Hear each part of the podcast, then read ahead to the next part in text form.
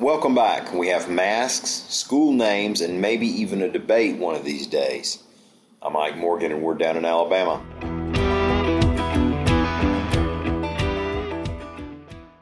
As of 5 p.m. today, this is Thursday, July the 16th, Alabamians must wear a face covering when they're in public places, per an order by Governor Kay Ivey. That's statewide, not just Birmingham or Mobile, but Zip City, Opp, Arbuckle, everybody.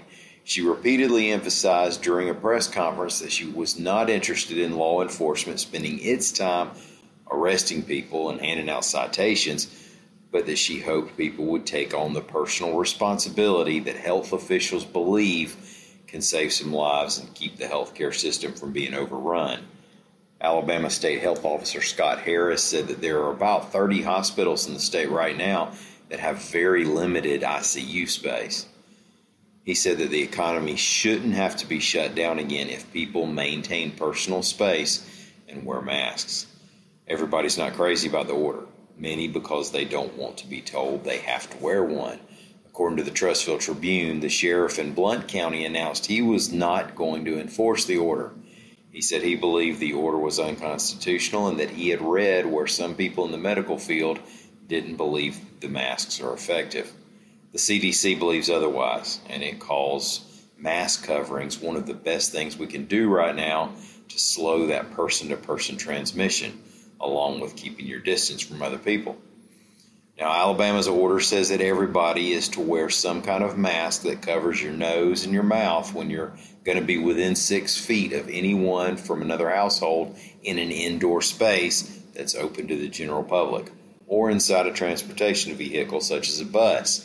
The mask order also applies when you're in an outside public space when there are 10 or more people gathered. And notice the order says to cover your nose and mouth, by the way. If you've been to the grocery store, you've noticed that you see an awful lot of mustaches showing over the tops of masks. Now, I've been called a mouth breather before, but technically, most of us do breathe through our noses as well, so they want them to be covered up too. Three Montgomery high schools are closer to having their names changed because of their namesakes' connections to the Confederacy, reports the Associated Press. Montgomery, of course, was the initial site of the capital of the Confederate States one hurdle the Montgomery County Board of Education is facing is the 2017 state law that protects monuments and would require the board to pay $25,000 per name change if it's not able to get a waiver. That's $75,000 total for all three schools. The schools at issue are Davis, Lee, and Lanier. Jefferson Davis was the president of the Confederate States, of course. Robert E. Lee was its commanding general and Sidney Lanier was a poet and musician who also served in the Confederate Army during the war. Tommy Tuberville has left the door open to debating Doug Jones during their race for the U.S. Senate seat from Alabama, reports AL.com's Mike Cason. Tuberville wouldn't debate Jeff Sessions during the primary runoff season, and that's been a bit of a trend among some candidates. Sessions didn't join the GOP field in a debate during the primary, and you recall that Governor Kay Ivey refused several chances to debate when she was running for office. Conventional wisdom says that the candidate who's the favorite stands more to lose than gain from a debate. But traditionally, they will still debate.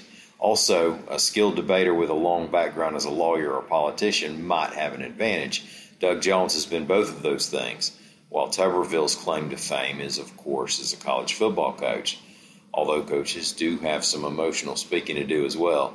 Tuberville was asked about debating, and he said, quote, well, I'm not going to say 100%, but I said we'll probably do it. Nothing is ever certain. You've got to wait and see what happens and what direction the campaign goes. The Jones campaign has said the senator is very open to debating, although Jones himself went on WVTM and said he wouldn't be issuing the challenge. Thank y'all for listening. We'll be back here again tomorrow. Until then, stop by and see us anytime you can at al.com.